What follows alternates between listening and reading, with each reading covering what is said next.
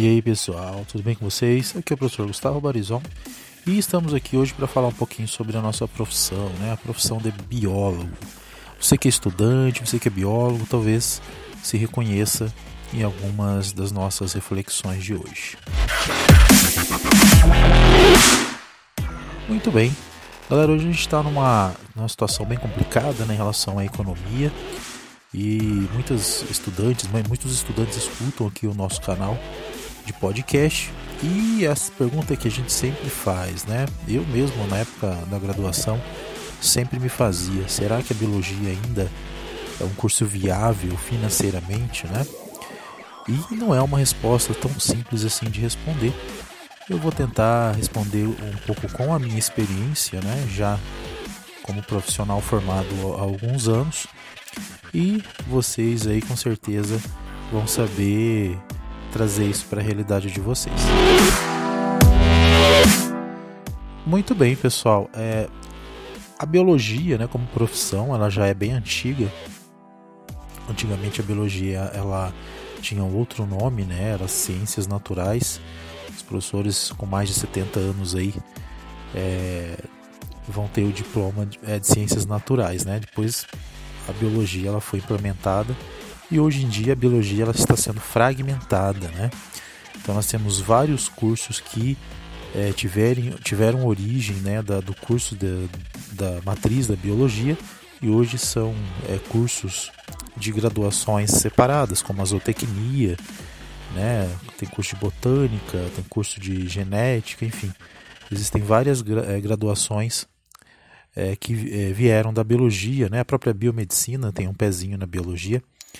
Isso é bom e no mesmo uh, no mesmo jeito que é ruim, né? Porque os biólogos eles acabam tendo o seu trabalho aí fragmentado dentro de outros profissionais, tá? Existe uma série de regulamentações, né?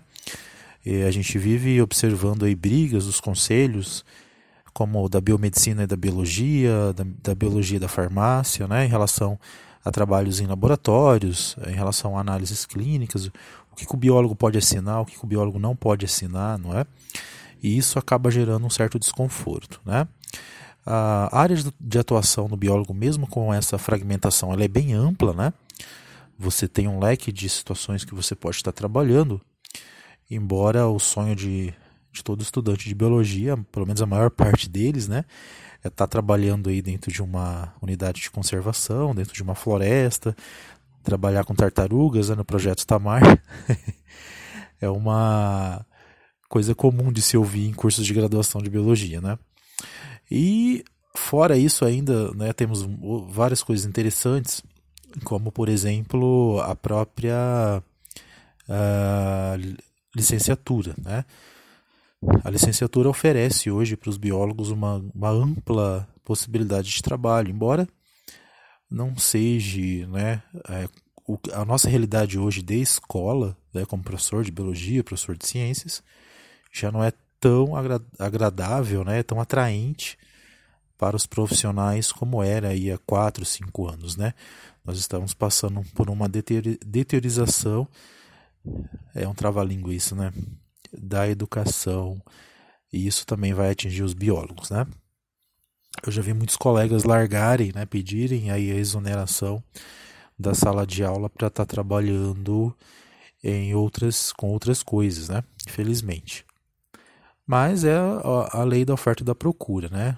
É, se o Estado né, não paga um bom salário para o seu professor, automaticamente ele vai acabar se esvaindo seja para uma empresa privada ou para uma escola privada é, para atender às suas demandas. Né? Isso é uma questão de escolha.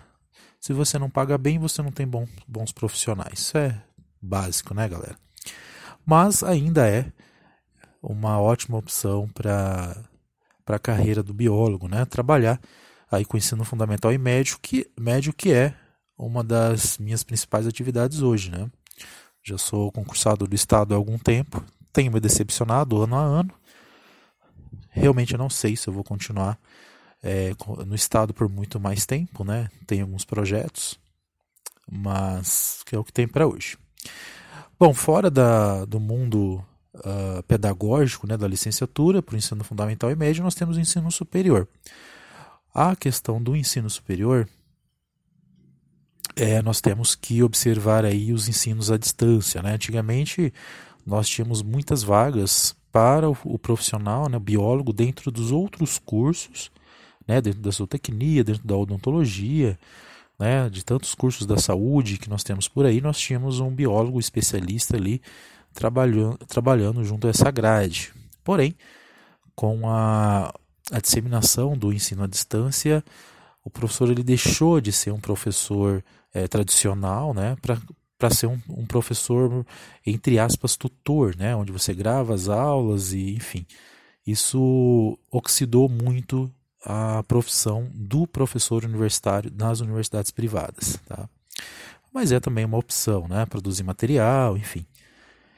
Nós temos outras é, áreas do biólogo né, que são bem interessantes, como a área dentro aí da, de empresas farmacêuticas, que o biólogo tem o seu espaço, né, obviamente. É, dentro de uh, institutos de pesquisas de sementes, né, que é um, um, trabalho bem interessante também. Nós temos aí dentro da agricultura, né, eu também sou um exemplo disso, né, o meu trabalho de pesquisa, os meus projetos de pesquisa, tanto do mestrado quanto do doutorado, ele é voltado para a agricultura, está é, dentro do departamento de agricultura, né? Então isso é, é, bem relevante. O biólogo ele tem uma, uma dicotomia muito grande na sua grade didática, né? E, e isso facilita um pouco a entrada do profissional em outras áreas, né? Então também tem um pouquinho de é, área de pesquisa, enfim, a área de pesquisa é, é muito mais ampla, né? É, até mesmo para o biólogo. Pessoal, estou ficando sem tempo, faz tempo que eu não falo com vocês, né? Vou deixar esse, esse podcast para vocês. Um próximo, um próximo áudio a gente fala mais um pouco sobre essa, essa profissão tão gostosa que é a nossa, né? Pessoal, um grande abraço e até a próxima.